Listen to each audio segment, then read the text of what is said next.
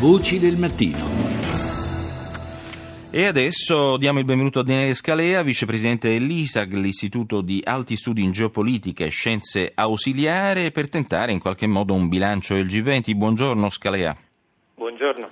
Allora, si può parlare di bilancio in chiaroscuro, ma forse più in scuro che in chiaro per questo ultimo G20 in Germania. Intanto sul fronte degli scambi internazionali, è vero, i Paesi membri si sono riconosciuti sul libero commercio e contro il protezionismo, ma viene riconosciuto anche il ruolo legittimo di strumenti di difesa e poi per quanto riguarda il clima il G20 ha preso atto comunque della decisione degli Stati Uniti di ritirarsi dall'accordo di Parigi, al di là del fatto dell'impegno degli altri 18 Paesi dell'Unione Europea ad attuare completamente completamente gli impegni previsti eh, da Parigi, mentre soprattutto è fallito per l'opposizione Russia e Cina il tentativo di Bruxelles di far inserire nel documento conclusivo l'obiettivo di ottenere delle sanzioni eh, mirate contro i trafficanti di esseri umani. Questo insomma, anche per il nostro Paese non è una buona notizia.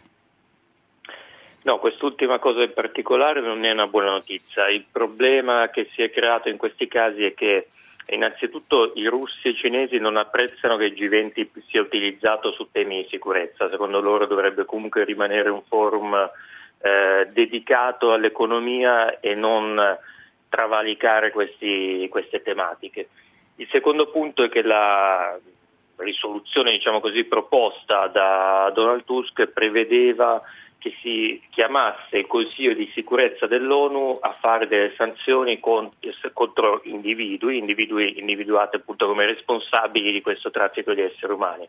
Russia e Cina sono molto gelosi del ruolo del Consiglio di sicurezza dell'ONU di cui fanno parte e che è uno dei simboli del eh, loro potere e rilevanza a livello internazionale e quindi ritengono che queste questioni vadano trattate a livello del Consiglio di sicurezza senza eh, coinvolgere il G20 e senza pressioni, quindi mm. senza dover allargare il processo decisionale. È quindi semplicemente un che... punto di principio, diciamo così, esatto. mm, oppure c'è anche un discorso in qualche modo legato alla sovranità nazionale a cui questi paesi sono molto legati in qualche modo?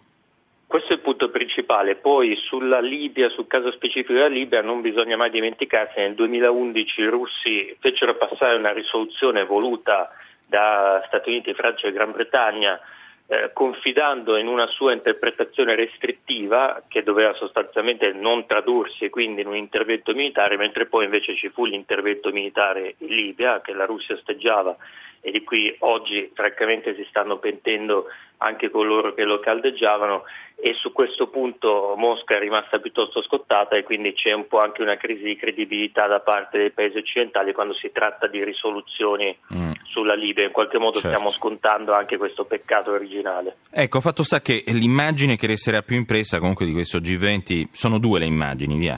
Eh, nel senso, da una parte il faccia a faccia tra Putin e Trump, che peraltro sembra aver posto le premesse per una tregua forse di una certa portata, non vogliamo esporci troppo nel sud-ovest della Siria, e dall'altro quello della ragazza salita sul blindato della polizia tedesca, ricacciata a forza con, dagli, dagli idranti. In effetti diciamo che gli ultimi G20 erano stati caratterizzati dalla mancanza di scontri con le forze dell'ordine, ma erano stati tenuti in Turchia e Cina. Il bilancio parla di 203 persone arrestate invece dopo Hamburgo. Sì, bisognerebbe tornare a porsi la questione se mm, convenga tenere questo tipo di manifestazioni in grandi città, visto che comunque l'abbiamo visto anche recentemente al G7 di Termina, poterlo spostare in centri più piccoli favorisce la, la, l'ordine pubblico perché rende più difficile creare queste grandi eh, manifestazioni che inevitabilmente eh, si portano dietro perché mm, questo genere di, di eventi internazionali attira moltissimo eh, frange estremiste di alcune parti per, per, darsi visibilità alle loro manifestazioni. Senti, il prossimo G20 sarà in Argentina, premesso che il G7 eh, appare piuttosto svuotato di significato, anche se insomma, è stato importante quello di Tormina, ma oggi come oggi eh, il G20 eh, rischia diciamo, di ridursi poi alla fine a un G2 o un G3, nel senso che poi le decisioni più importanti sono soprattutto prese da, tra Cina, Russia e Stati Uniti alla fine. Beh, è inevitabile che i paesi più importanti siano quelli dopo. Anche alla luce della disunione europea più che dell'Unione europea, perché appunto l'Europa spesso va in ordine sparso, questo bisogna anche sottolinearlo. Beh, il fallimento anche di riuscire a introdurre quelle righe sul richiamo alle sanzioni dimostra che il peso del, dell'Unione Europea non è così eh, grande come qualcuno spera possa essere. I paesi più importanti ovviamente sono quelli che contano, quindi i loro rapporti bilaterali a livello multilaterale ristretto sono fondamentali. D'altro canto è vero che se non si dà un'importanza eccessiva a quello che, che sono i G20, il G7 o G8, a seconda mm. di quello che sarà, eh, cioè non ci si può aspettare che lì vengano decise in maniera dettagliata e minuziosa come dovrà funzionare il mondo nell'anno successivo.